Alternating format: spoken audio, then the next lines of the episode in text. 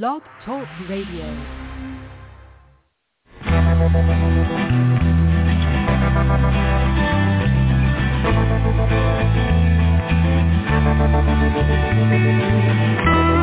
Stroll through the pictures, what I've left behind. Here once again,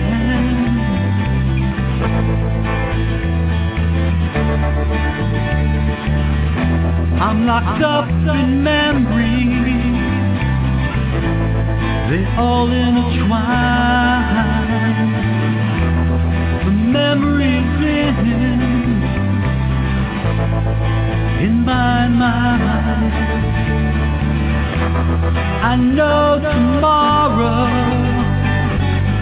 'cause that dawn will come. You will never know just what you have done.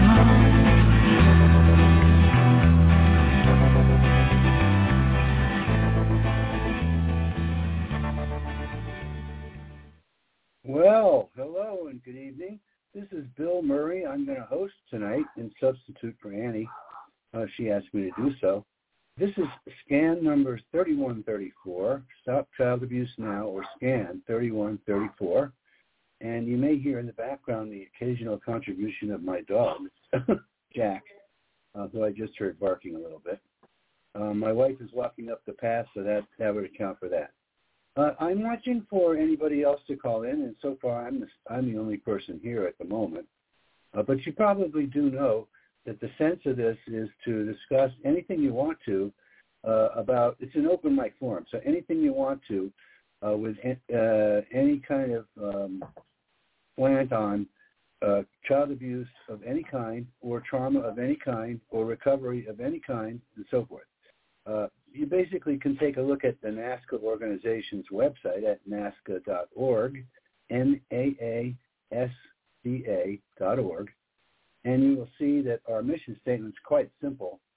It's in the top right corner, basically, of the front page of the website, in pink. It says the background is pink, and it says, we have a single purpose at NAASCA, to address issues related to child abuse and trauma, including sexual assault, violent or physical abuse, emotional traumas, and neglect, and we do so with only two goals: educating the public, especially as related to helping society get over its taboo of discussing childhood sexual abuse, also known as C S A, presenting facts showing child abuse to be a pandemic worldwide problem that affects everyone. Two, offering hope and healing through numerous paths, providing many services to adult survivors of child abuse, and information for anyone interested in the many issues involved in prevention, intervention, and recovery. Well, that's it. That's our simple mission statement, only two pieces to it, and it's all about child abuse and trauma, period. We don't do any any other outside issues, as we say. So um, if you were, you know, if you were looking for a show where you wanted to talk about gun control, this isn't it. Or politics, this isn't it. Or one religion versus another, this isn't it. This is only, and you know, the point is that we don't care what politics you, you belong to. If you are a person that was uh, involved in child abuse yourself, and you had trauma from it, and perhaps you're now in recovery, or you're seeking a path to recovery, or perhaps you were, um, you know, um, you were confused about, uh, until now, about what it is to be abused sexually, or violently, or physically, or emotionally. We're going to clear that up for you. We have a special co-host that is planning to call in, Synova Cantrell. She's from Missouri. She's an award-winning author, a speaker, a coach, and a long, lifelong seeker of knowledge and wisdom, she says. After a decade in the world of true crime and victim advocacy, Synova has taken her Uh, her one thousand, ten thousand hours of study and entered the self-help field. She's a certified L P L life coach through American Union of L P L, N P L, N L P. She's also the owner of, Syn- of Synova's Simply Biz Author Coaching uh, Service and award-winning crime writer with over three hundred cases under her belt. One of her books was even endorsed by a retiring F B I agent. To top it all off, a, a flag was flown at one point over the Capitol in Washington, D C to honor her cold case work. Now Synova is using her study and experience to inspire, motivate, and educate her audience. Synova's life coaching in, in includes elements of N L P, and when she calls in, we'll probably ask about that, uh, practical psychology, ancient principles, and biochemistry. You can live a more abundant life and enjoy the journey, she says. Well, we're going to wait for her in just a moment. Hopefully she'll be, she'll be showing up. But we have a full ninety minutes to fill, and uh, we only have uh, one other person with me, and that's my uh, co-host for tonight. Uh, she she is uh, Victoria Kelly, uh, who most people will know, and I'm delighted to see she's called in. So let me uh, let me say hello to uh, Victoria. She just opened her own mic. Damn. Hi, Victoria. Hey, how you doing? I'm doing okay. I'm yep. uh, just All right. getting getting started here. So uh, you know, awesome. so um, I'm going to uh, ask to make a call. Uh, maybe I'll get you to say a few words while I do so, so I can round mm-hmm. up uh, Synova if I need okay. to, if that's okay with you. Sure. Yep. Yes. Okay, well, let me yep, do that now. I can do that. And you, uh, all right. you uh, banter for just two minutes. It'll no, less than that it'll take. And, of yeah. course, in the meantime, we do want to encourage people to call in and and get in line for the uh, panel tonight, because no matter what, we're going to do the show, and we're going to have the need for the panel. And we're delighted when people come on and we can discuss or answer questions about child abuse and trauma and recovery. All right, thank you very much. I'll be right back. Okay, Bill. Well, this is Victoria Kelly, and, uh, yeah, we have the Blog Talk Radio show uh, Monday through um, Friday nights, uh, the same time, and uh, you can call on the same number. And we also have uh, um, uh, peer support groups on Tuesdays, Thursdays, and Sundays, and you can check that out um, on the NAASCA website. That's N. A A S C A dot org, and uh, we uh, we talk just it's just peer support. We talk to each other and uh, try to help each other recover. And uh, there's some of us that um, have been in recovery for a while um, from uh, as being adult survivors of child abuse, and uh, we welcome everybody because, as far as I'm concerned, we're all experts. If we've survived, we survived somehow. And uh, hopefully we can help each other out with uh, whatever kind of things we're going through in the present day, or if things come up from the past about our abuse, we can discuss them with other people that understand. So uh, I hope that some of you join us, and all the shows are archived, and we're on uh, SCAN number three one three four. So come join us and continue to come. Um, like Bill said, um, be part of our panel. And it's the same call-in number, which is six three one, eight five eight, three eight four one. And uh, we will enjoy having you.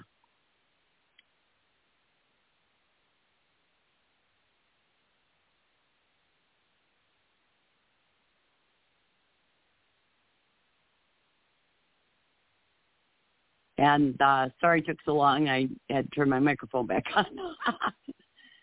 but um, so this is uh, Victoria Kelly, and uh, wanted to share too that on our uh, website we also have some information uh, for parents uh, that uh, can talk to their kids about uh, safety and uh, inform parents on um, things to look for and. Um, Some warning signals that your child might have been abused, and some, a lot of resources. We also have some um, survivors that have written books, and we've got a part on there for that.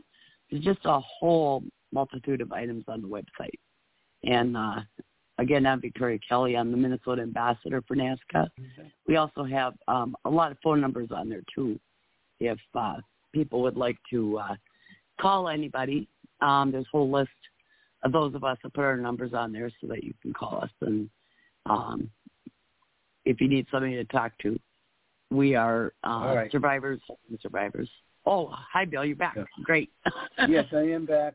I, I sent an email as well as the, uh, left a message, and I did not contact her directly in either case. So we're just going to go ahead and do a regular show, um, and hopefully Synova will call in. Hopefully she's okay. But she, we usually don't have a problem with uh, Synova at all. So, um, yeah. You know, let's, well, let's we have another it, caller. We have, we have uh, one person, right? Yeah. Yep. Yep. Lakeisha's on the line and uh, said that no way. They, uh, Lakeisha, I turned uh, Comic Con, and uh, Lakeisha said that they used to be a big part of uh, the show or NAASCA. Yeah. So I don't, I don't know Lakeisha, but uh, let's uh, get a conversation going. Okay, then. I you know, Lakeisha, how you doing? I'm good, Bill. It's nice to hear your voice. It's nice to hear your voice, and I'm so glad you called in. You know, you were uh, really regular for some time, uh, and kind of dropped off the radar recently. But I, I, you know, I know that you're around. I saw you uh, join a show or two over the last several months, but here you are again, and you're always welcome. You know that you're a, a standing uh, member of the NAASCA family. You know, regular member, and we'd I, love to have you anytime you can make it. Thank you, Bill. I'm I'm doing my best to get back so I can uh, be more frequent with the show, um, and it's always nice to call in and uh, meet new people and also catch up with you guys as well. I miss you guys. Well, now Lakeisha Victoria is from my area of the town of the world. She's from the Los Angeles region on the west side, and uh, Lakeisha awesome. Victoria is from uh, Minnesota. So she's not from our part of the world. She's from the snow, she's from the snow belt now. It's really, really heavy up there. So I want to introduce yeah. the two of you together. Yep, Minnesota. Minnesota, that's funny. uh, Victoria yep. is one of our, uh, you know, more involved uh, volunteers, and of course a longtime NAASCA member too. Uh, and uh, she and I are very good friends. In fact, she's been out to visit me a couple of times, and um, or at least to the West Coast, and I've been able to hook up with her a couple of times in the last uh, few months. So it's really nice that she, you know, has become, uh, she's upped the ante of her involvement at NAASCA, and that's what we want you to do, Lakeisha. Is there any reason, any block that you want to talk about? Because that's kind of what this show is about. You know, it's about anything that has to do with child abuse and trauma, and I'm guessing, because it happens to me, that um, you know you're you have a good you have a plan and it doesn't work out, and it's, a lot of the times the, the reason it doesn't work out is because you're suffering from from some kind of trauma, you know. um, but anyway, I won't put that on you. I'll ask you: is that sort of what's happening with you? You know, I mean, yes, honestly, yes. Uh, there's always something that I'm processing, something that I'm trying to overcome. It's, man, it's difficult to leave my house. It's difficult to show up for a job. It's right. It's, it's difficult. It's well, that's, very hard. That's what I'm saying. Uh, um, it's hard. Who do yeah. I have on now? I don't know. Uh, four one seven. You, you'll have to ask if you wouldn't mind. I'm trying. Mm-hmm. Hello?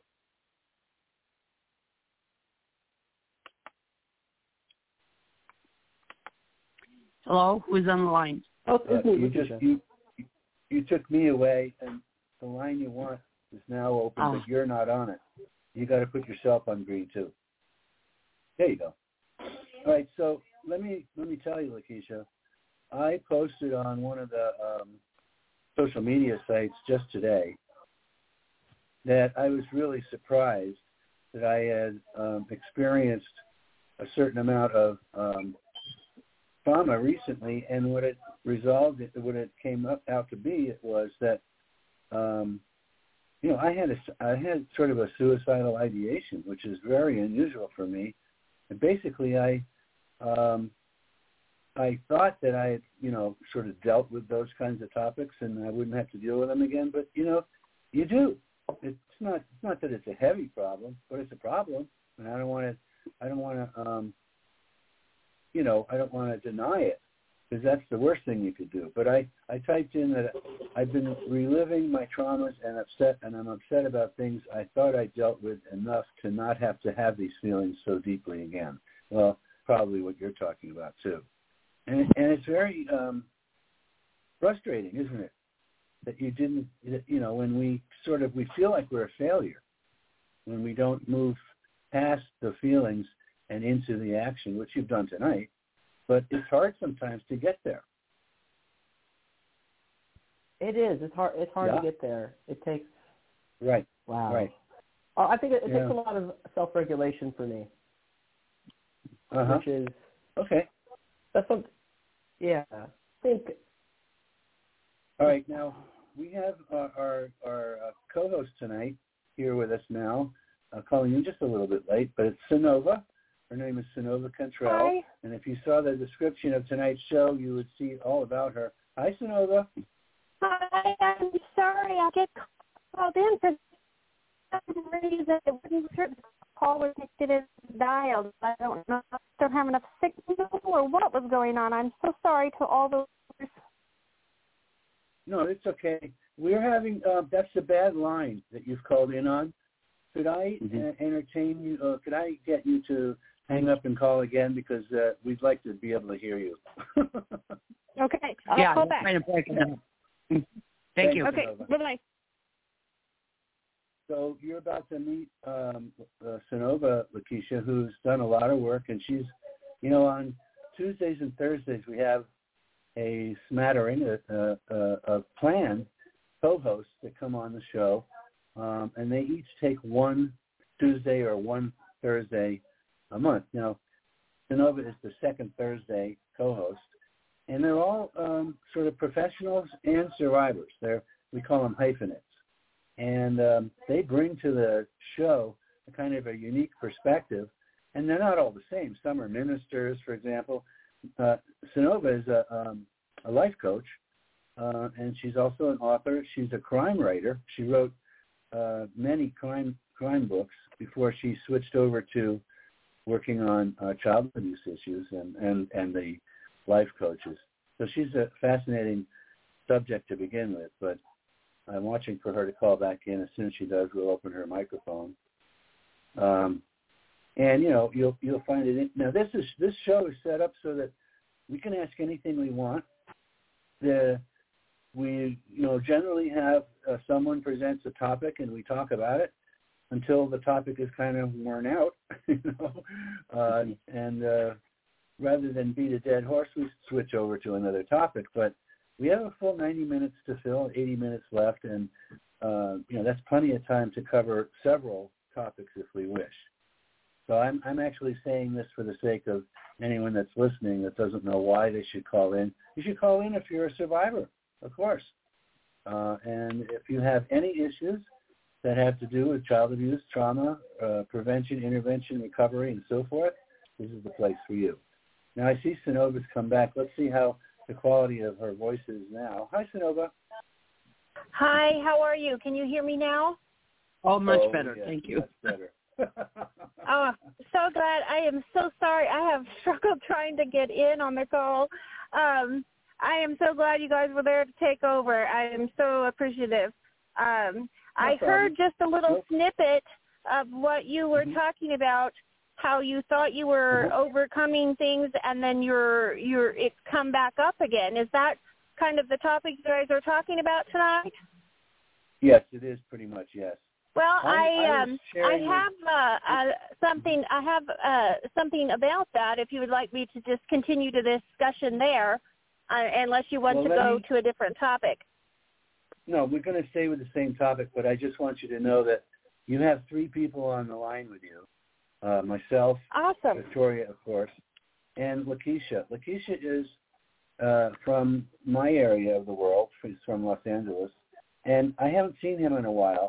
And we started off the show by discussing the fact that, you know, a lot of us, we think we're doing pretty well, and then we discover that we have some blocks in, in our progress. And mm-hmm. it's, I experienced mm-hmm. that myself and even wrote about it today on LinkedIn. Mm-hmm.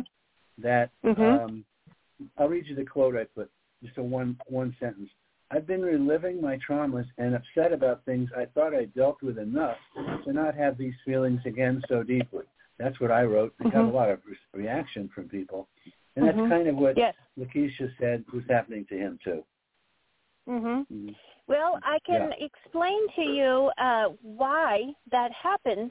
I, I heard okay. one of you uh, was saying you felt like a failure, and I want to yeah. explain to you guys, because, see, I study all sorts of things. I'm certified in the N L P, neuro-linguistic programming, uh, life coaching course, um, but I study how the brain works and how it's connected. And what we need to understand is our brain is a electronic switching station. Now, if you look at the way the brain works, you have these little energy, uh, electric impulses that jump these little gaps because none of these things actually connect. They jump these little gaps. Well, what happens is if you take and you think in a certain way and you do a certain behavior enough, it literally builds a bridge and a connection around these, a certain way, a certain pattern in your brain. Now, this is actually right. how habits form, whether good or bad. This is how right. uh, things happen that come up and you feel like, well, I've already dealt with this. I thought I was done.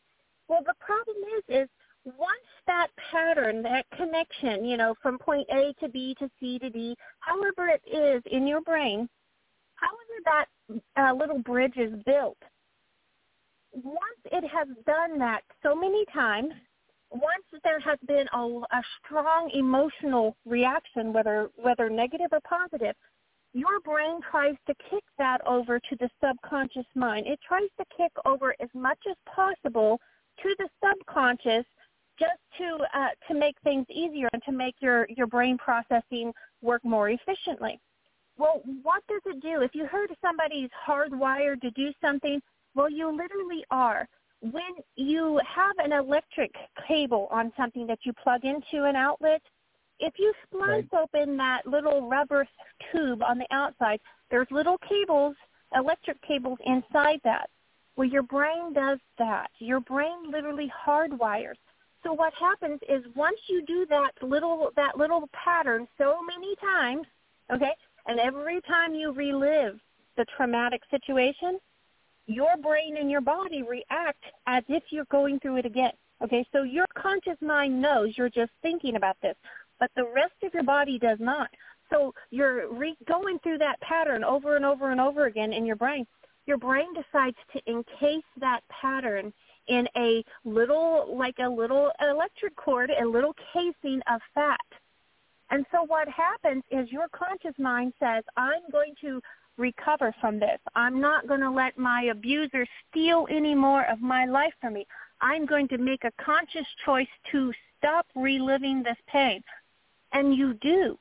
But the problem is, is when your conscious is focused on something else, when your conscious gets tired, when something reminds you of the trauma, that That pattern, unless it has been actively broken and you have built a new pattern that's hardwired, your brain is going to try to increase its efficiency and go back down that old road again. And that's where those things come up. And so it's real easy to think, well, man, I failed. I've, I've screwed up. I here I thought I was doing so much better. You are doing better. But it takes some time to rebuild those those connections and let that old bridge decay and fall apart. You know, you want this super highway to positivity, and you want an old rutted dirt road to that trauma. And unfortunately, there's something in our bodies, the way they're made, that kind of makes it hard for us, because if you get a strong emotional response, and we all know everyone that's on here has been traumatized by something, has been victimized by something or someone. That strong, just gut-wrenching emotional response, that hardwires your connections in your brain even faster. Now, unfortunately, the negative emotions have a stronger reaction than the positive ones. So while we're being positive and happy and everything's going great, we're starting to build a new bridge. But as soon as something negative comes along, our brain switches back over to that connection we're trying to break. So I, I wanted to explain that. It's, it's kind of technical and it's kind of all science-y, but I want to tell you that so you guys understand there's nothing wrong with you. You are not a failure at all. You are just taking the time to build a new connection, a new bridge, a new pathway in this electronic switching station that is our brain. And that takes time. And it takes a strong emotional response. And unfortunately, while we're happy and doing all these things, sometimes that emotional response isn't strong enough to immediately build that bridge, okay? So unfortunately, it seems like our brains make the negative connection faster and easier than they do the positive ones. Uh, so mm-hmm. I hope that little bit of information encourages you guys, because it does. It's so easy to get emotionally down on ourselves, thinking that, well, we have failed, or or I didn't do the twelve steps right, or I maybe I missed a step somewhere. No, it takes so much repetition uh, to get that old uh, that old pathway broken down and building a new one that it, it, it gets discouraging over time. So I don't want you guys to get down on yourself and think that this is not, uh, you know, that this is something negative towards you guys at all. You are, uh, for one, you guys are very responsive, and you know, and you can recognize it. And that is one of the biggest steps there is, because a lot of times we just constantly relive our trauma, and we never get to that point of recognizing what it is and trying to actively turn our focus to something else. So I, I, I hate to get into all the sciencey stuff, but I hope that helps you. Ha- has that helped you? Well, I understand all that stuff, uh, actually, but, it, you know, that's part of the problem is no matter whether you understand it or not, you simply can't experience it. And it's not something you can experience because you're already experiencing the it's sort of the failure of it, you know. Mm-hmm. That's what the mm-hmm. sensation is. And yeah, it's hard to yeah. get out and of that. It, when it's, now, it, is. Can, it, it will is. over time, you know, yeah. it will over time, but I started out Um, admitting to, actually I think I told um, Victoria this, that I had had a suicidal ideation uh, a, a day or two ago, and it was out of the blue completely, you know, yeah. and yeah. I mean, I don't think that way, and here right. I was sitting on my front porch, and I'm looking out, and I am disappointed about certain things in my life and so forth. One of them is yeah. that I, I have not been able to do the yard work. Now, this is as simple as it needs to be. And there's very mm-hmm. high grass here. In some areas, it's like yeah. three feet tall. And I, I have lost the ability to do yard work, to do like physical labor. So I have to figure yeah. out how to deal with it. And I mean, I was thinking, well, maybe I could kill myself and and and, and leave my body over in that, that corner of the of the yard mm. uh, where it's all high grass and bushes and overgrown stuff, and nobody would find me for a few days. I mean, that's a no, ridiculous no, no. thought. You know, but it was there. Yeah. I want to well, it. I'd like to say, I'd like to interject here. I think um, one big thing, too, is that when we are feeling down like that, to share it with somebody. That um, yes. And that, that's right. the reason the NAASCA members are here and why we have our numbers right. down, too, as I mentioned earlier. No. Because, you know, we've been through it, and it doesn't surprise us, most of us, because we've been through it. Yep. And, and just to tell yep. somebody else, and release that um, mm-hmm. secret. It's almost like right. the, the shame of um, that mm-hmm. secret. For me, it was the shame of the secrets that, that kept me feeling worse and worse and worse about myself. Yep. And yep. Uh, when I met Bill and shared many secrets that I've never told anybody um, because I wasn't um, didn't escape from my biological father until I was twenty-one, and uh, had a lot of shame about that, you know, and was shamed yep. about it. I was told I was, yep. you know, there there was something wrong with me because, you know. Yeah. But anyway, um, you know, for me to be able to share, say with a therapist or another survivor, whatever, when when it could, I could finally come to the, okay, I need to talk to somebody about this. And and sometimes it's really hard to come to that place, you know, but right. um, to encourage ourselves that, that it's okay to talk about and it's okay right. to reach out for help.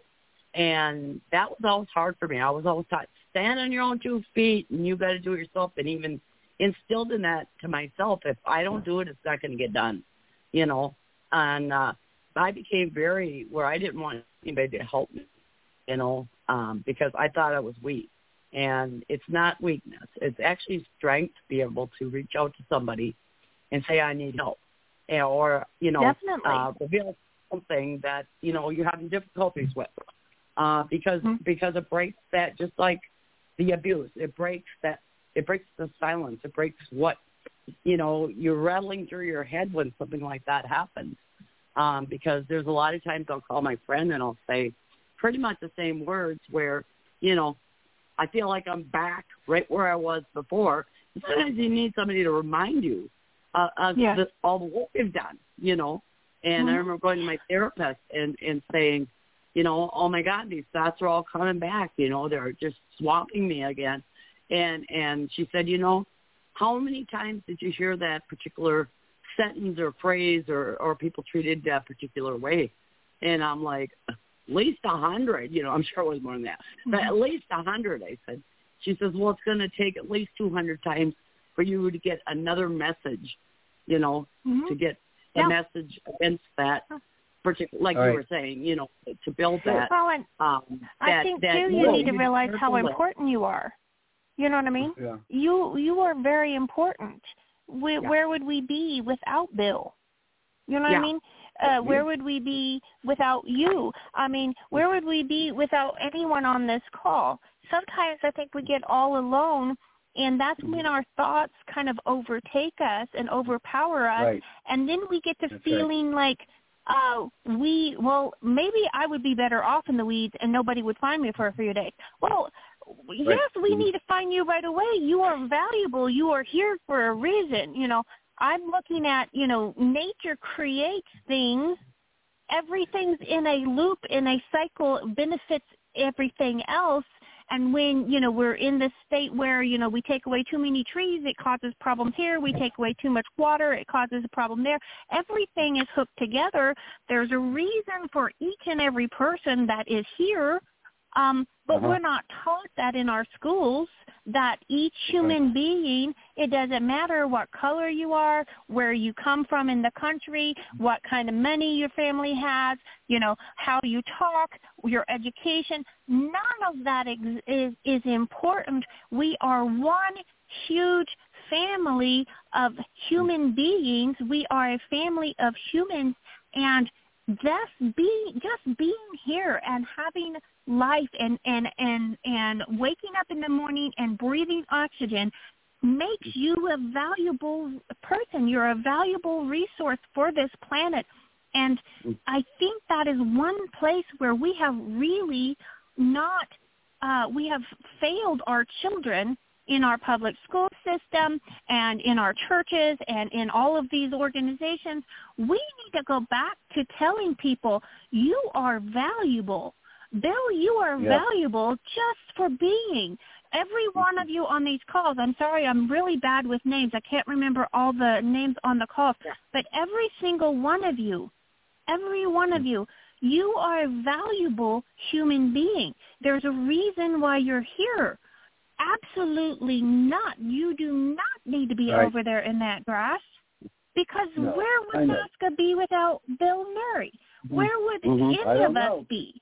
Someday you know what I mean? Be, there wouldn't be a NAASCA. You know what I'm yeah. saying? But see, the thing is, is when you're alone, it's real easy for those negative mindsets to overtake you. And that's sure. what's so right. valuable about NAASCA. Everybody's been there. Everybody's thought those thoughts. Everybody has that's had it. trauma. Everybody is in different stages of recovery. And everybody's had sliding moments where we think, oh, my gosh, I've taken care of this. And now I, I've had thoughts like that, Bill, and, and this is something I, I hope to goodness my parents aren't listening because it would break their hearts. I've had thoughts like that after I became a certified life coach. And I'm thinking, uh-huh. yeah. what kind of freaking life coach are you? You know, um, but I'm honest, and I say, look, those moments are when you need human connection the most. Because if you mm-hmm. don't reach out to somebody, those negative thoughts will overtake you. If you don't have okay. something or someone to reach out to, and that's why I think right. it's so important for things like I, I I hadn't heard of NAASCA before I met Cricket, And uh, she, we were both working on true crime stories as victims advocates. And right. when I heard, I thought, what a wonderful thing. We need more programs right. like this. We need more groups because so right. many people are hurting and don't know that they're not alone, you know. And, right. and you know, yep. to hear the founder of NAASCA to admit something like this just shows these people that are struggling, wow, if he still thinks that way, if a life coach still thinks that way, if this, you know, it makes them have enough courage to stand up and face another day. You know, you may have saved somebody's life that listens to this because they were ready to finish it, finish themselves off, and you they realize, oh, wow, that I, I'm not alone right. here. I'm valuable. No. You know, so to have right. the courage to stand up and say that, I think is wonderful. Um, and I think each person that listens to this, there's there's a reason why you're here. Um, I, right. you know, I, I go back to nature. It, the, nature doesn't create anything useless. There's no waste. You know, after man mixes things up and starts, you know, messing things up, but you go back to mm-hmm. a truly natural setting. Nothing is, is, is wasted. Nothing is created for no reason. Nothing is destroyed for no reason. Everything cycles through and has a purpose. And humans are well, no different. Let me let me ask you to pause for a moment because I want to make sure Lakeisha continues to be involved. Yeah. He that started this, and he and I started this discussion, and, you know, I asked him because I know Lakeisha pretty well from, you know, few years back when he was a regular on the show. And then he's kind of dropped off, and he's been back on rare occasions since. But today, since he was back, I wanted to address, you know, what it was that he felt and what was keeping him away. And so I brought up the example that I brought up to you guys of what just had recently happened to me. And I want to make sure mm-hmm. Lakeisha understands that we're going to, we want to include you, Lakeisha, and find out mm-hmm. you know, if you're if you're okay, what are you thinking about? Do you understand these things? Do you have any questions and so forth? So, Lakeisha, let me give you the floor because you had it before, and uh, I want to I want to make sure you feel included. Uh, thank you, Bill. Thank you. I, I feel very much included. Uh, it's very thoughtful of you. Um, I appreciate everything that was just said. Uh, the whole sciencey talk, that is my jam. It really helps me visualize what's going on with my body. So I'm very grateful for that conversation. I also appreciate what was said about hearing something one hundred times and having to hear something else two hundred times. That's really helping me where I'm at right now. And I'm also very mm-hmm. familiar with suicidal ideation. That's, mm-hmm. I, well, that's like, I don't know, an everyday thing. Um, mm-hmm. um, I, well, I'll say I'm, it's enough for me, like, when I hear someone talk about it, you know, it's not unnerving for me. I know what it is. Um, it is difficult when I find myself in that space because then I get scared, like, am I safe? Um, right. What does it say about me and where I'm at?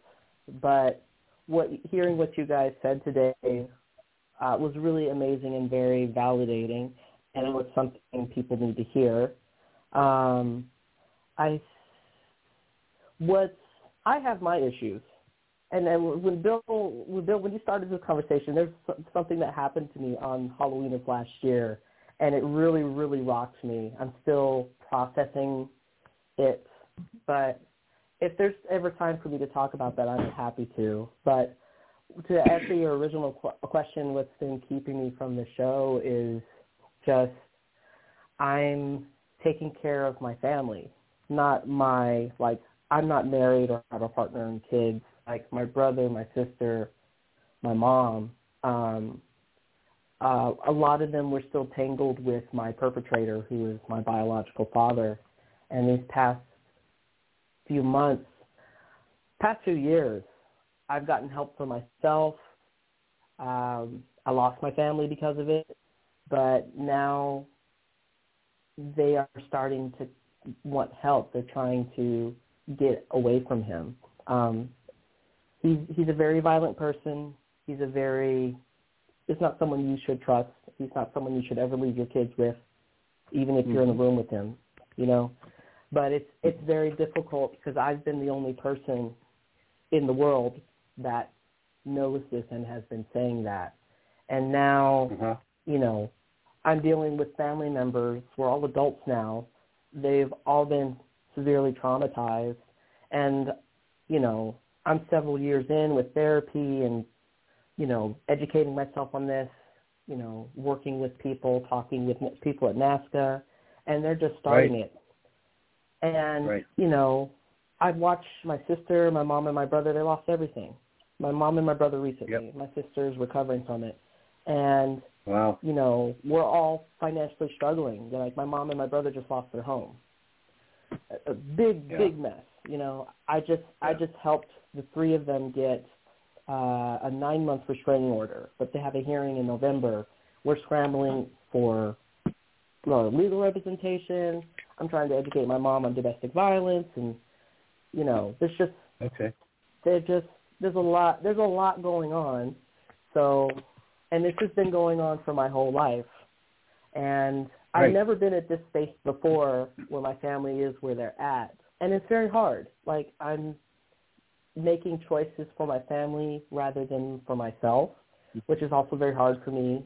But, you know, it's my family, and this is something I would do for someone who wasn't my family. That's a big reason why I am a member of NAASCA, you know, and I participate with NAASCA. You know what, Lakeisha? You know what, Lakeisha? Yeah, this is a spot you've never been in before. Never mind them. You've never been in it before, and you're like you've really committed yourself to assisting people who don't understand what you've come to understand, at least the parts that you understand. You've been around a few years now and in therapy yeah. and so forth. They don't get it. So you've never been no. to where you, you are right now. And what you want to do is you want to serve them, okay? You want to be of service. You want to love them and be of service.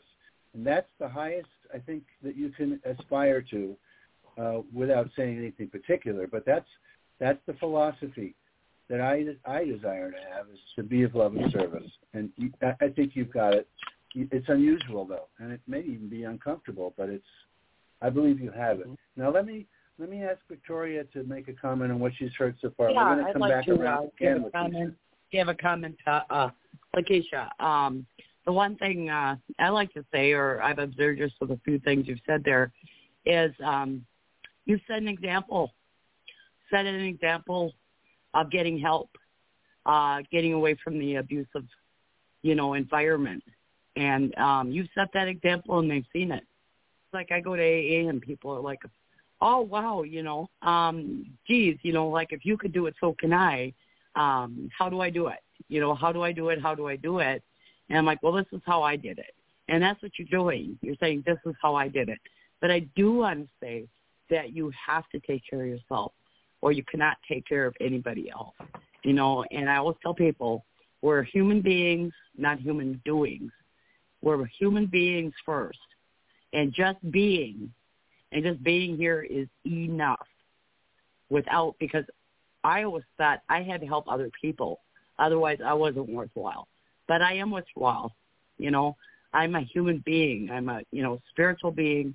And my needs need to be met. And I need to take care of myself. And I need to be happy. And then, again, that's an example to other people, you know, that, that I can take care of myself. But I can be there for other people, too. But that's the next part, you know. And so I kind of heard that you're kind of putting yourself, it, I could be wrong, you could correct me if I'm wrong, that you're kind of putting yourself on hold so that you can take care of them. And uh, I just want to remind you that you're important, and uh, just, just for being you, and every one of us is a miracle. Four have survived what we did. And I went through period, many periods of time where um, day after day after day after day, I just did not want to go on. But I hung in there, and you're hanging in there, and that's the most important part. Right. You're still hanging in there, and you still you still have the hope. You have some sort of light that you could see that is giving you hope to keep going on. And, and I uh, want to uh, encourage you to figure out um, or to keep going toward that light, because um, you deserve it. And uh, you're, you're worthwhile just for being you. and I'm glad you came yeah. on, and I'm glad you share what you did too. Because, you know, it's not just this show. It's not just us four people. It's people that are going to, you know, that we got all these shows. People come back on and listen to them because some people just can't make it at this time. And they say, well, you know, I wish you could come on the show. And I say, you know, listen and this and that. And I say, you know what? They're all archived. And so um, go back and listen to some of them because there are people on there. And if you listen to enough of the archive shows people, um, you will eventually hear your whole entire story in bits and pieces. Yeah, that's true. Um, you know what, you know, Victoria?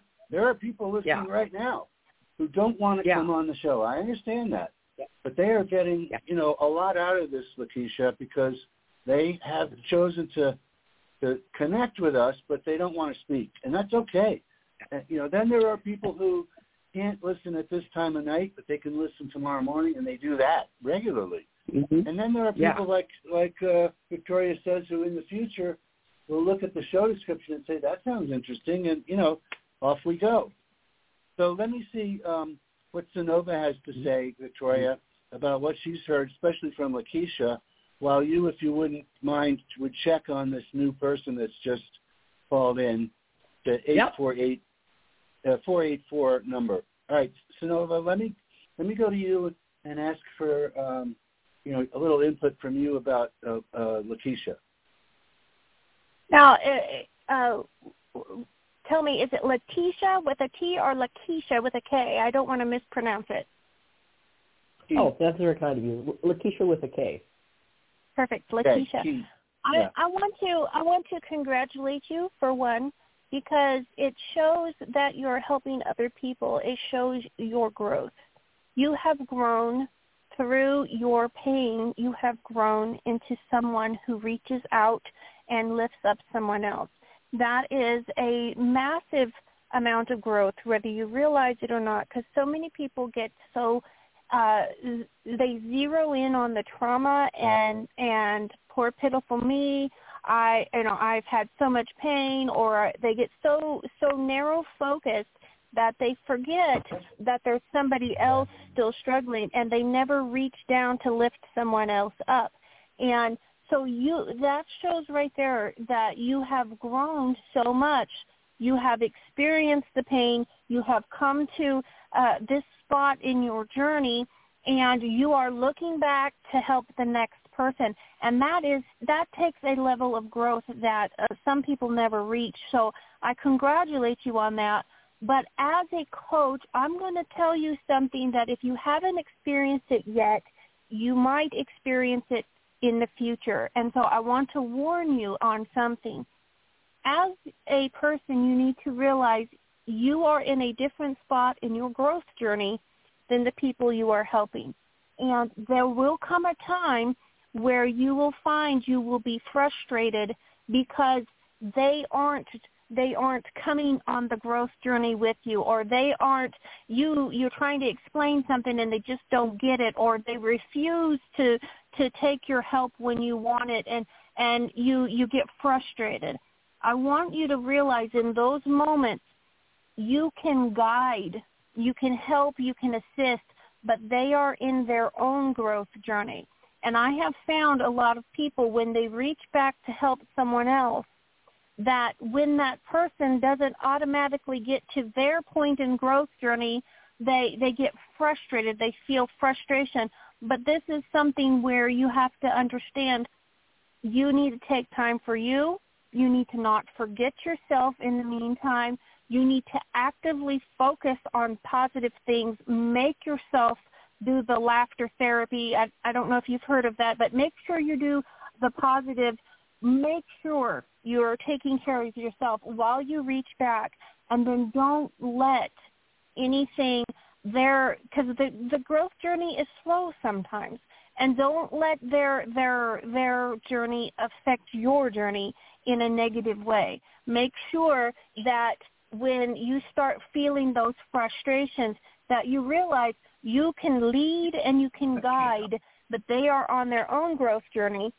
Sometimes when we care so much and the people are so close to us, we we get discouraged because we just want to fix it for them. We just want to make them happy. We want to love them and make it all sunshine and rainbows. But we can't, and we get frustrated, and then we start getting down on ourselves. So, Lakeisha, I want to make sure that when you, if you haven't already felt that, when it comes up, you realize it's nothing, nothing lacking in you whatsoever. You are there to just guide and assist, and they are the ones that's in their growth journey.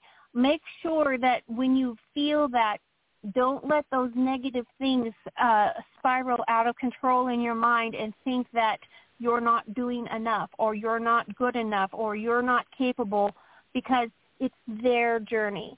Does that make sense to you? Does that help? Yeah, that definitely makes sense. And, you know, I that that's, that's something I experience often for many, many mm-hmm. years.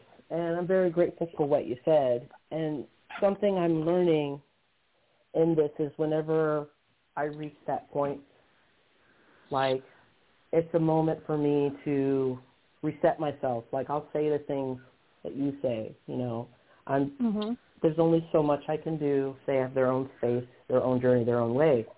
And mm-hmm. it also reminds me to reset myself and refocus on myself to make sure that my needs are getting met and that I am, you know, fulfilling my own life.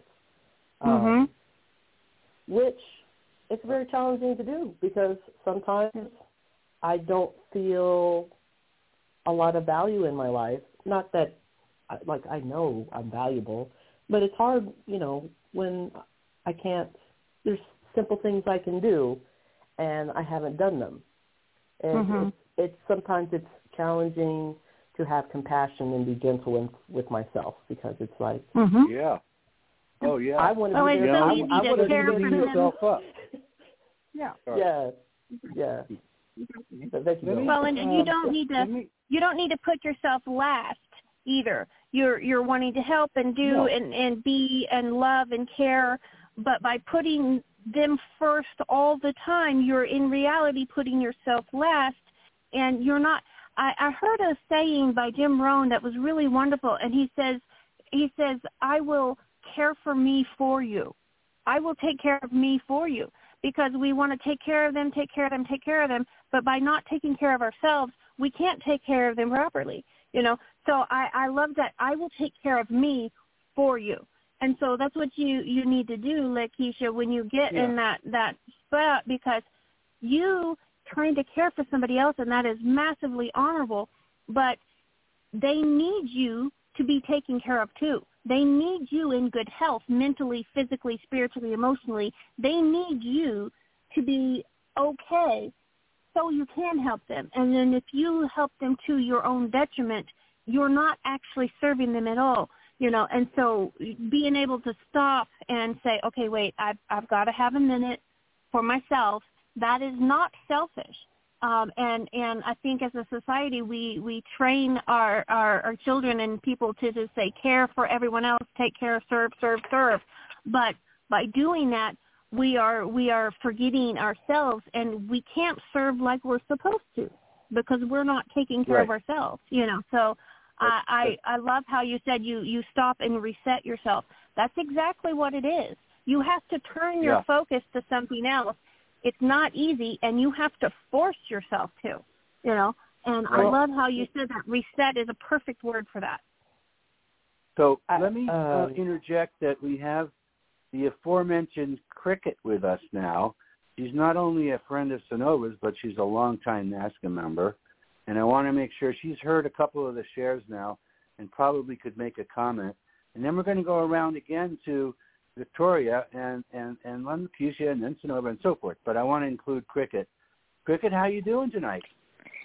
Good. How are you guys? We're doing great. That's good. I was listening to Synova, and I, I love that whole, you know, topic and resetting. It reminds me of when you're on an airplane and the gas the, the gas masks come, that come down, people automatically want to give it to their child. But right. you have to take in that air first in order to oh. save your child. Mm-hmm. Mm-hmm. Very good. So, yes, self-care is very important. I'm delighted to hear your voice. Again, you, you're somebody that's been on a number of times, but I haven't heard you in a while. And you know you're always welcome, but I'm always thrilled when you show up, like just like Lakeisha is sort of in the same boat. Um, and, you know, you know that you can listen online or listen, you know, live or listen later, but you, but it always helps for us to – one of the hurdles I'll mention to Synova is there's a lot of people who are um, reluctant to make the call. And what I'm saying is if you make the call, that's already uh, a movement towards health, towards our own health, because really it's in the sharing of what's going on with us, good and bad, that we, you know, that's what recovery is. It's not keeping the secret and it's not holding back. It's letting go of the secret and offering whatever is going on with us to the rest of the group. So I, I really appreciate tonight's show. It's a it's, it's a really good theme. We don't know what we're going to talk about on these shows, you know. It's a really good mm-hmm. theme. Uh, Victoria, would you like to say hi to Cricket or anything? Yeah. Um, hi there, Cricket. Uh, I'm glad hi, that you're on the show. And, um, yeah, I also agree with that uh, that mask thing. You know, when they first said, you know, you put on the mask on yourself first and then your kid. I'm like, oh, God, what a horrible mother I'd be. You know, and it really had to process the whole thing, you know. Yeah, you can yeah. never make it to your kid's mouth, you know. Right. Or, or whatever, you know, yeah. And then I do want to make a, uh, another comment about what Bill was saying about, you know, um, even on uh, the NAASCA, you know, we have a closed group on NAASCA um, on Facebook. And just, you know, writing down, hey, I need help. It, it gets people to think because then they get to share. You know, they get to share maybe, hey, I'm going through the same thing, and, and I don't know what to do either. Or somebody else comes on and says, I went through the same thing, and this is what I'm doing. You know, so we get that, like Bill said, that conversation, and that's, that's what we try to do um, on some of these nights is have this conversation with each other because um, the exchange of ideas, you know, um, I've gotten more help from um, talking to other survivors than I ever had from any professionals. And um, it's it's because they've been there and they could share. You know, even if you have like a professional that's working with you, maybe is a survivor of abuse, they can't come out and say, yeah, I've been there. You know, that that's, uh, I don't know what the heck you call it, but I think it's stupid. But I understand, you know. I understand. But um, but the thing is is that sometimes by posting something on um, in the Facebook group um, of what you're going through, you know, and then the other part of that is, you know, people that have gone through it can say, hey, I've been through that, you know, maybe I can help them out, you know, and, and then you write back, you know, maybe put a, you know, a thumbs up or whatever you do or comment back, um, you know. Um, they get to know. They get to know that what you said helped them.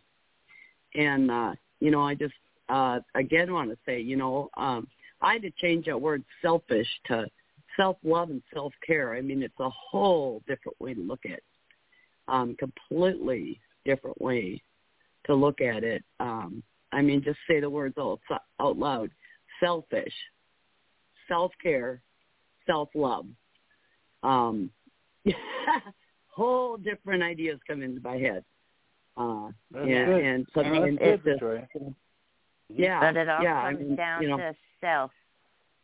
yeah, yep, yep. And, and selfish, you know, um, that's what I was taught all my life. Anytime you think of yourself first, anytime you think of yourself first, you're being selfish. And of course, then I was told it was a sin, you know, so that really impacted it, you know, like a million times, you know, yeah, right. and, and really dug it into my, you know, into my skin, into my brain, into my, my whole being. And it took a long time for me to learn that that was okay.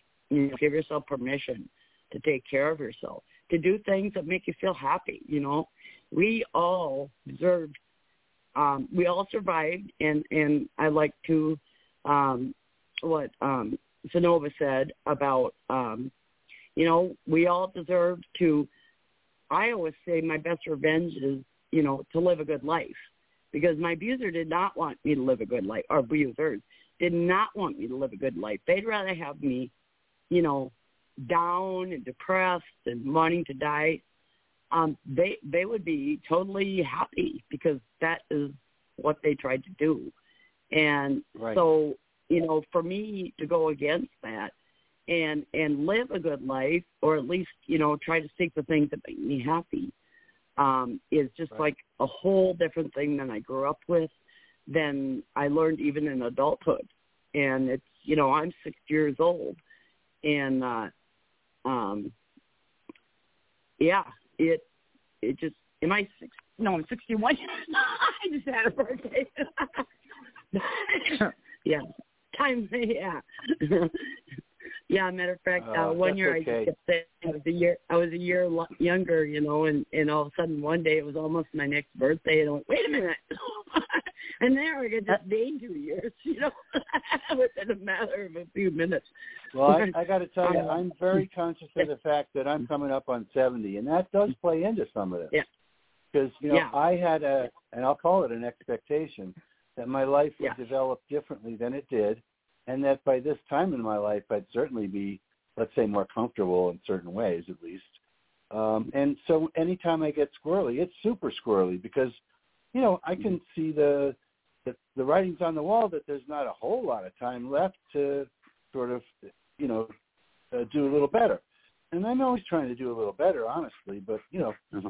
Synova, that's a, um, that's a problem that a lot of us have, too. Um, and you know what? I want to make one one comment about uh, having the the uh, hyphenate like yourself, the the person who's both the survivor and a and a professional, uh, do these shows. And that is that I gotta say I make I get more out of your survivor comments than your professional comments, to be honest.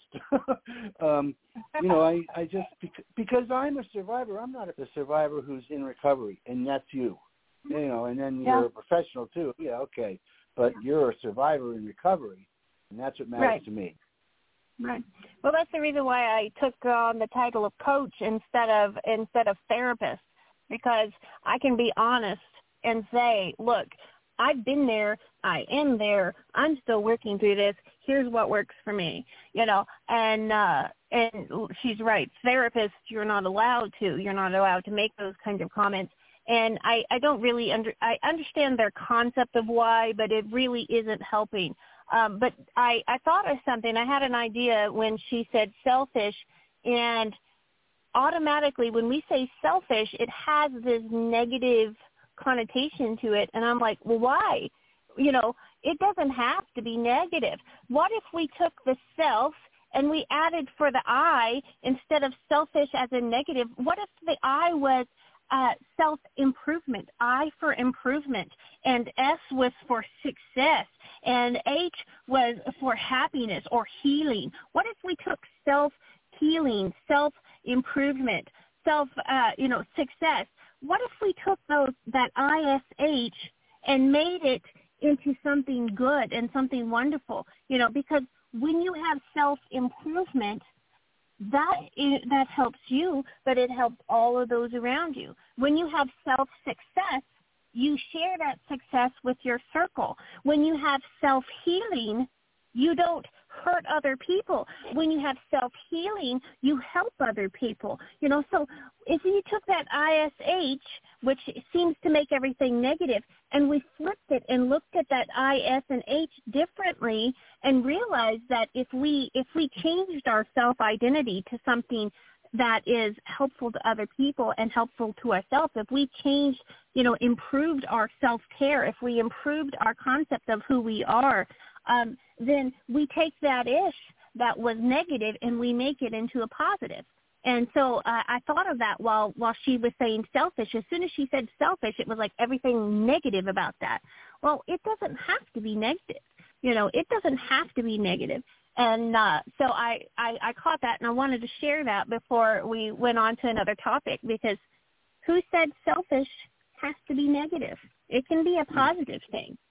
And and you I thought, what? oh, you know, we need to we need to change that. I think I think whoever author, came I up think with that word, you, theme for your next it's book, a guilt word. A bestseller on self-improvement. Go ahead. I love it. I'm I sorry. It. Go ahead. That, that whoever came up with that word, it was meant to be tossed out as a guilt trip. It is. Yep. Right. Yep. That's exactly what it is. That's what it is. You know, but see, it's not like you, um, being yeah. selfish. Like I, when I had a heart attack, I, when I came home, I was only home two days, and an ex-friend of mine wanted me to watch her kids. Now, she knew I just got out of the hospital and started mm-hmm. verbally attacking me. Now, that is selfish. Mm-hmm. Oh, her yeah, behavior. Yeah. I think so, yeah. She was but, being yeah. the negative-ish. Yep, yep. Yeah. And see, that's the thing. You can go either way. Everything has a label. Everything, all of reality is nothing but a set of labels. Everything in our reality isn't what we appear, what it appears to be to us. We label it either good, bad. We label it as negative or positive. You know, we, we think of, you know, whatever the chairs that we're sitting on, we think of them as a solid. But in reality, science teaches us that down at the atomic level, everything is moving. Nothing is still. You know, but we don't think of it that way. You know, we we don't fall through the chair, so we don't think of it that way.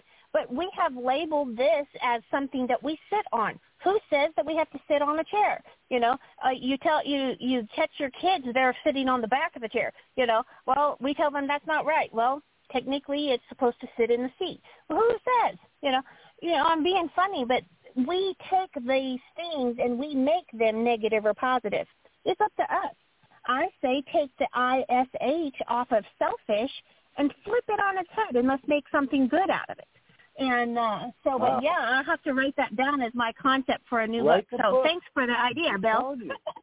Write the book because it's going to be a bestseller. Yeah. Anybody can read right. it. You know, it's just, right.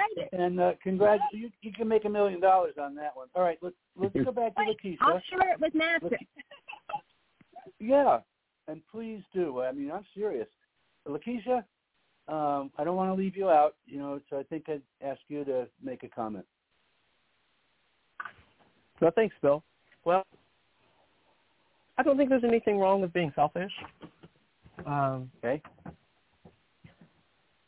I think, like, a lot of stuff was coming up with me when, when you guys were talking, and I was just thinking, like, man, I think I was brought up with, usually when someone calls me selfish, it's like uh, y'all said, they're like guilt tripping me to do something. Instead of doing something for myself, they want me to do something for them. That's anyone that's ever called me selfish. They were just trying to manipulate me to do something. Um, but there's nothing wrong with being selfish. I think there's a difference between being selfish and like hurting someone, or taking something from someone. Like words like self-absorbed, selfish. I mean, the only thing I can experience in my life is me. So yeah, I'm going to be self-absorbed. I, I, I don't know how, what that person feels or thinks. I can make assumptions. I can say I do, but I don't. And I think, right. like, I think we as society have been set, have been given false expectations with how we're supposed to show up for ourselves and how we're supposed to show up for others. Like, exactly. It's good to be there for others, but it kind of ties into what you said earlier, how as kids we weren't taught about how important we are for the world. Like, I, I, I mean, I sh- we should help each other. We, that's why we're all here together on this earth, to help each other. But it's not balanced because so many of us are not giving to ourselves. And it's, exactly. it's kind of seen as you're not, that's wrong, you're, or I'm not supposed to do that, you know? So, right. Right. yeah. Somehow it got to be that's a dirty word, huh? It's not a dirty word. Oh, my God. I'll, I'll call someone selfish, and they're like, how dare you? I'm like, wait, I'm just telling the truth. I'm not saying you're a bad person. It's okay. Right. Right. Yeah. Yes. I loved what you said. Uh, you said you used the word balance, and see, that's where our, our all of our problems in the world come from. There's not a balance. There's supposed to be a balance of taking care of others and taking care of yourself. But see, if everyone took care of themselves and everyone took care of others in perfect balance, we would all be taking care of each other and we would all be taking care of ourselves. We would all have that balance to where nobody is being used and abused and overworked taking care of everybody else. You would be taking care of somebody else. Somebody else would be taking care of you. All of everyone's needs would be met. You know, in reality, if you look at everything in nature, there's enough to go around. There's enough of everything. This this planet is plenteous, but there's always right. some kind of greed and some kind of negativity, some kind of, like you said, the manipulation. When you call someone selfish, a lot of times it's because you are being selfish and you're wanting them to think of you instead of what they need, you know. And so you're you're very right. It's it's time that we relabel what selfishness means. It's time for us to redefine that, because being taking care of yourself um, in order to take care of somebody else, taking care of yourself is not selfish in a negative way at all. And like you said, everybody is experiencing the world from their own personal experience of life.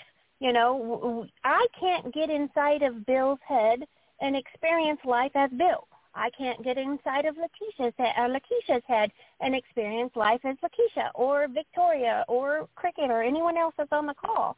We're going to experience life through our own vantage point of our own life's experiences. So we are automatically selfish, selfish creatures because we can't experience it as something else.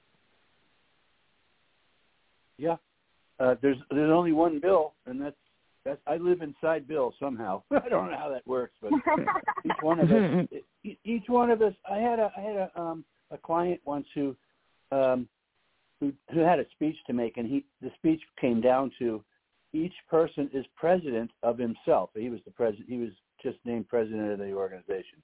Each man is president of himself. It was a very good speech because he, he basically, you know, used that uh, moment to describe what we're talking about today on the show. That, you know, we have to um, we have to focus on ourselves, or or we're cheating ourselves, frankly.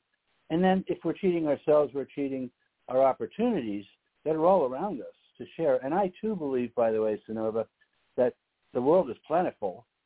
Um, and mm-hmm. I'm and I have enough. Sometimes suffer from the from the pain of thinking, you know, I don't have enough. Uh, that I'm lacking. That I haven't I haven't done well enough. I, I said this before on the show, uh, and you know that's all that's all well and good. But it's uh, we right. we each come from something like that. Right. Um, and, so that's know. a whole different topic. If you guys don't mind, I'll address it real fast, and then we'll go through and see what all of you guys think, because we're running close on time. But he said, okay. by this age, you said by this age, you thought you would be in a different place. You thought you would have accomplished different things. You would have been different things. And see, this is something that uh, I don't agree with everything Tony Robbins says, but this is one thing that I do agree with. It's time for us to change our stories.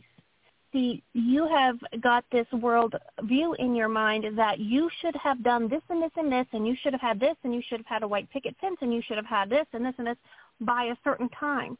And we start feeling discouraged when we haven't lived up to that mental picture of what we think. Well, if you talk to a hundred people, you're going to have a hundred different versions of what they thought they should have experienced by the time they're thirty, and then what they should have and done by the time they're forty, and on and on and on. But in reality, none of those are true. You hold the pen to your life story, and you can say, well, I didn't get it done by the time I was thirty, but I swear I'm going to get it done by the time I'm fifty, and work towards that.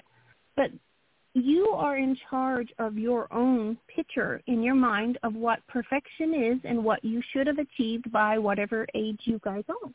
And so I have some issues with that, because I'm forty-three now, and I'm thinking, man, I, I should have got this done before I was forty. Well, it didn't work out that way. I can't help it. I, I did the best that I could, you know. And then I get to thinking, well, some of that picture that I have in my mind of this perfect life that I should have had by the time I was forty wasn't even really my idea. That was something that was passed down through my family or passed down through society, or this is what the the religious system says I should have, or this is. And so it's time for us to take a moment and realize what that mental picture is, and then we need to make time to change it, because there's parts of it that may not even be ours. And and remember that we hold the pen to our life story. It's time for us to write our own story and then go after it. What do yeah, you guys think? Okay. Up to you. May, All right, may let's I ask go the around the board. Victoria? Yeah. Um, yeah, I had to redefine what the word success was, first of all. Um, having a boat and lots of money, and this is not is not success to me anymore. Uh, for me, success is uh, living a good life, um, living up to my morals and values, and um, um, taking care of myself and setting a good example, for instance, for my grandchild, for my children, uh, for the people that see me. Um, that, to me, is success. Um, not what I get for myself, but what I leave to the world.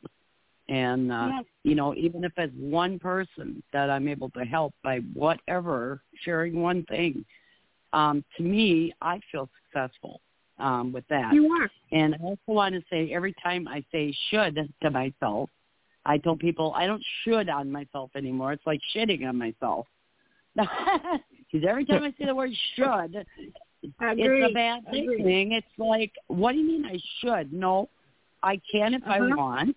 You know, mm-hmm. and, and the other thing is, okay, so I haven't, you know, I, I haven't climbed a mountain, and I always wanted to climb a mountain. I'm sixty-one years old. I'm not going to climb a mountain. I have to reevaluate where I am and, and go, you know, that's probably something I'll never do. But I went on something mountain just through, uh, a month ago that's at Disneyland that I never thought I'd go on. And I stopped doing that. I don't know, Magic yes. Mountain or some mountain, you know.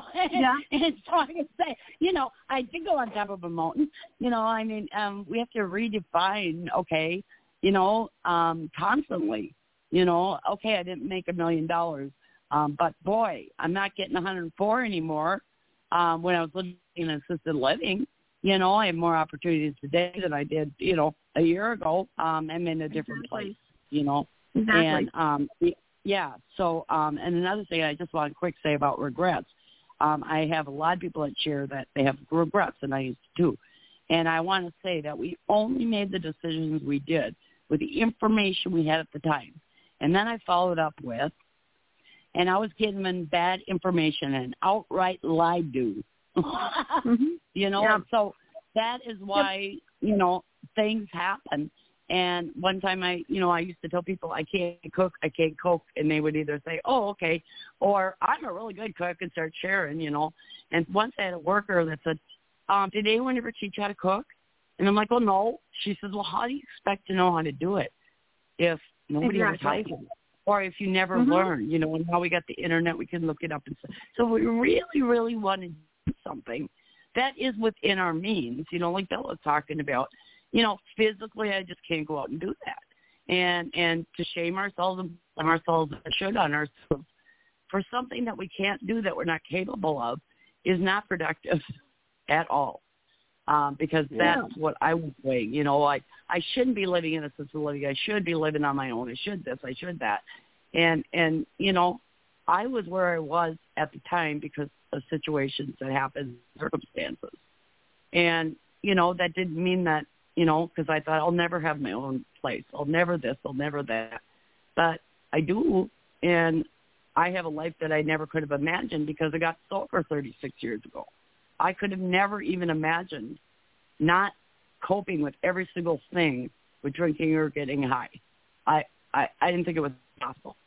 You know, I had I was hopeless, and, and I found just a little glimmer of hope. That's why I was talking earlier about hope. You know, if we just have a little glimmer of hope, you know, like they say, a mustard seed, I think, you know, I just I just want to throw that in there because, but I did want to mention one thing, and maybe we could talk about it another time, is um, when things are going good for you and stuff, um, I've had people get angry at me and, and uh, um, get literally angry at me and um, or, or not support me, but I've got, you know, several friends right now in my life that are like, oh, that's so wonderful, that's so good, I'm so happy. And, and it's just really different to me how people can respond, you know, to to situations, and that we have to, like, um, so this is, you know, this person's really helpful and this person is not, so what do I do about it, you know? You leave them be, you know, uh, because they're at a mm-hmm. different they're at a different stage in their growth journey, and that is something that they have. That is a problem within them. It's not a problem within you, and it's hard to walk away, but that is what you have to do. It hurts, yeah. All right, Cricket, do you have a comment on this theme or this topic? Yeah, um, I. Um... I took care of myself, but I took care of everybody else. I, you know, being the foster kid, you're the slave, you know, so that was my role. I was always taking care of other people, always trying to protect the little ones if I could. I've never been able to set goals. Um, how it worked for me back then is I saw was able to see in myself what I didn't like, and figure out what to do to change that, and that's when I started working with kids. I mean, I never, doing what I'm doing now was not a goal of mine. It just happened, you know. Everything I do leads me to something else. So I've never had that, like, where do I want to be in ten years? I don't, I can't think like that. You know what I mean? Um, for the first, yeah, I know exactly what you mean, because I'm in that place, and I don't know how much longer I have. But, you know, the the Tony Robbins comment uh, struck me, because I haven't thought of Tony Robbins in many years. But, um, you know, I know that he's a very dynamic speaker and so forth, and he makes a lot of sense in some cases. And in this case, you know, he's he's talking about, you know, taking kind of personal responsibility for your life, I know. Uh, mm-hmm. And, you know, I'm doing the best I can in that. But on the other hand, yep. today for the first time I called, I, I made some phone calls um, on uh, uh, uh, locally on senior services that were available. I've never done that before. But the fact mm-hmm. of the matter is I have to accept where I'm at. I, I can't mm-hmm. do certain things. I can't do physically. I certainly can't do certain things. And I don't know what's available out there. So I, th- I, think, I think that was a... Uh, a step in the right direction for me to have done. Oh, that was a huge step, because I know we've talked about that.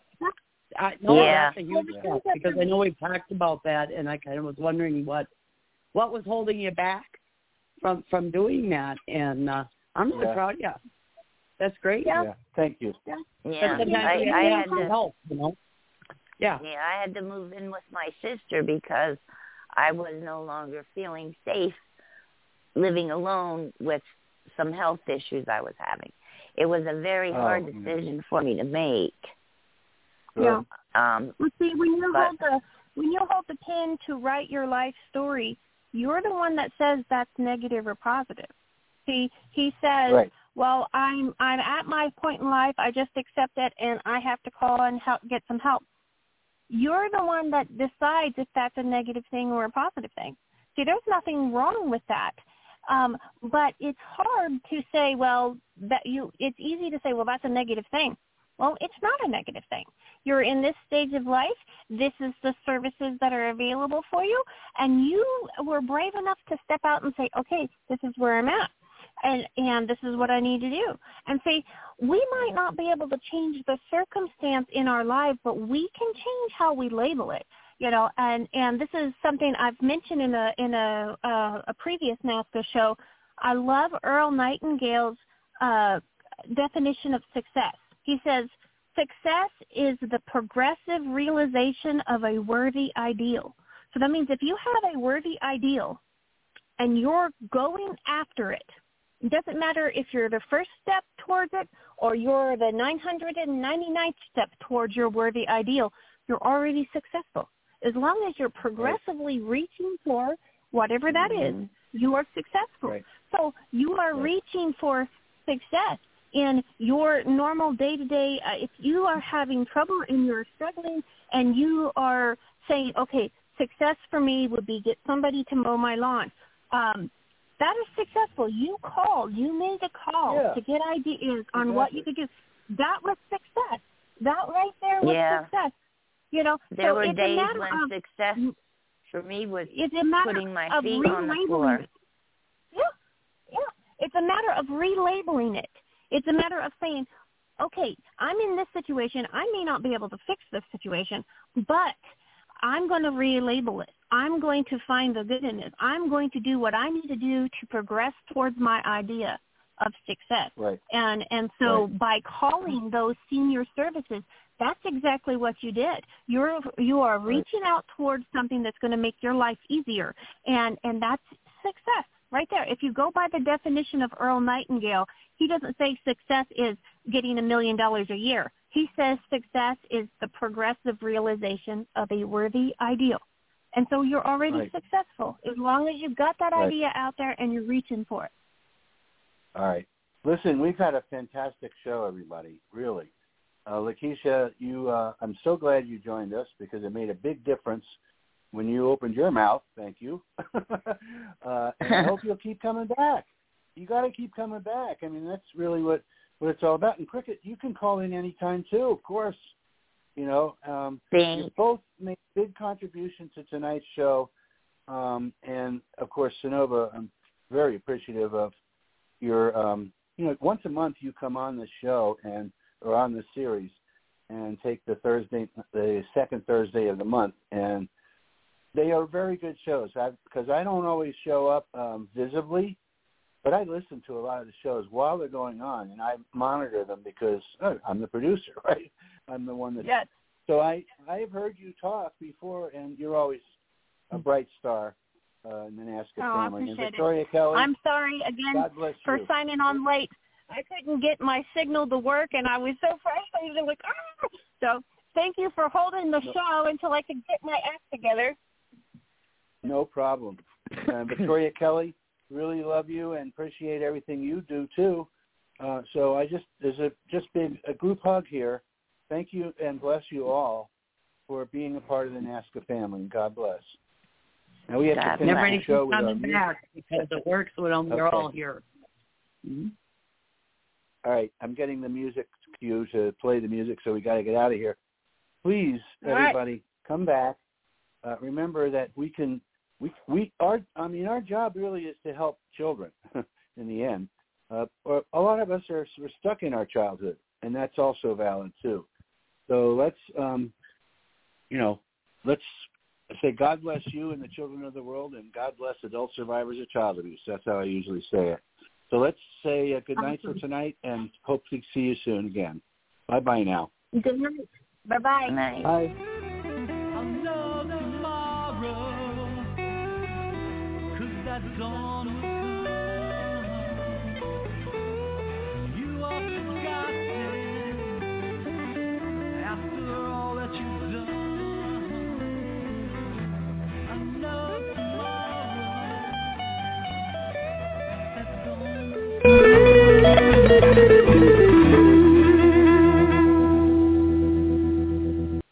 Blog Talk Radio.